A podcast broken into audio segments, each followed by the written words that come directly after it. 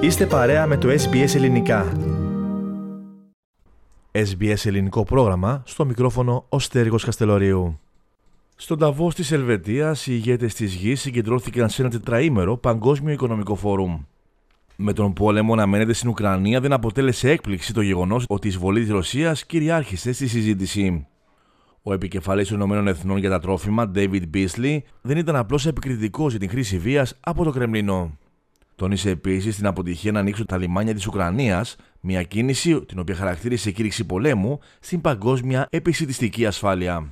Failure to open up the ports is a declaration of war on global food security. It's absolutely a crisis mode. What do you think is going to happen when you take a nation that normally grows enough food to feed 400 million people and you sideline that?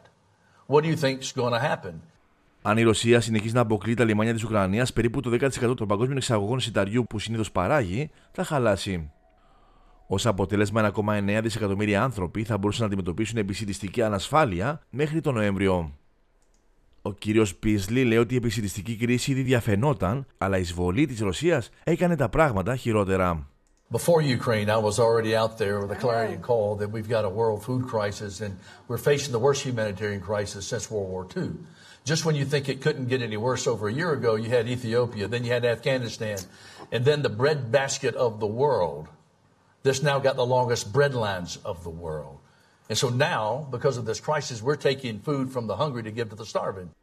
Χώρε τη Αφρική και τη Μέση Ανατολή που εξαρτούνται περισσότερο από τα ρωσικά και ουκρανικά σιτηρά είναι αυτές που πιθανόν να υποφέρουν περισσότερο. Το Μπενίν και η Σομαλία εξαρτώνται από τα δύο έθνη για όλο το σιτάρι τους, ενώ η Αίγυπτος για το 82% αυτού. Η Γενική Διευθύντρια του, η Γενική Διευθύντρια του Διεθνούς Νομισματικού Ταμείου, Κριστίνα Τζιορτζίεβα, λέει ότι η κατάσταση είναι σχεδόν βέβαιο ότι θα επιδεινωθεί. 2022 it is going to be a tough year. We have commodity price shock in many countries. Over the last week, oil price went down, but food price continues to go up, up, up, up why; We can shrink the use of petrol when growth slows down, but we have to eat every day. Η Ουκρανία υποστηρίζει ότι η Ρωσία δεν εμποδίζει μόνο τις εξαγωγές της, αλλά κλέβει και τα σιτηρά της. Δορυφορικές εικόνες παρουσίασαν δύο ρωσικά πλοία μεταφοράς φορτίου σε λιμάνι της Κρυμαίας να φορτώνονται με σιτάρι. Η Ουκρανική κυβέρνηση κατηγορεί εδώ και καιρό το Κρεμλίνο ότι χρησιμοποιεί τα τρόφιμα ως μοχλό πίεσης.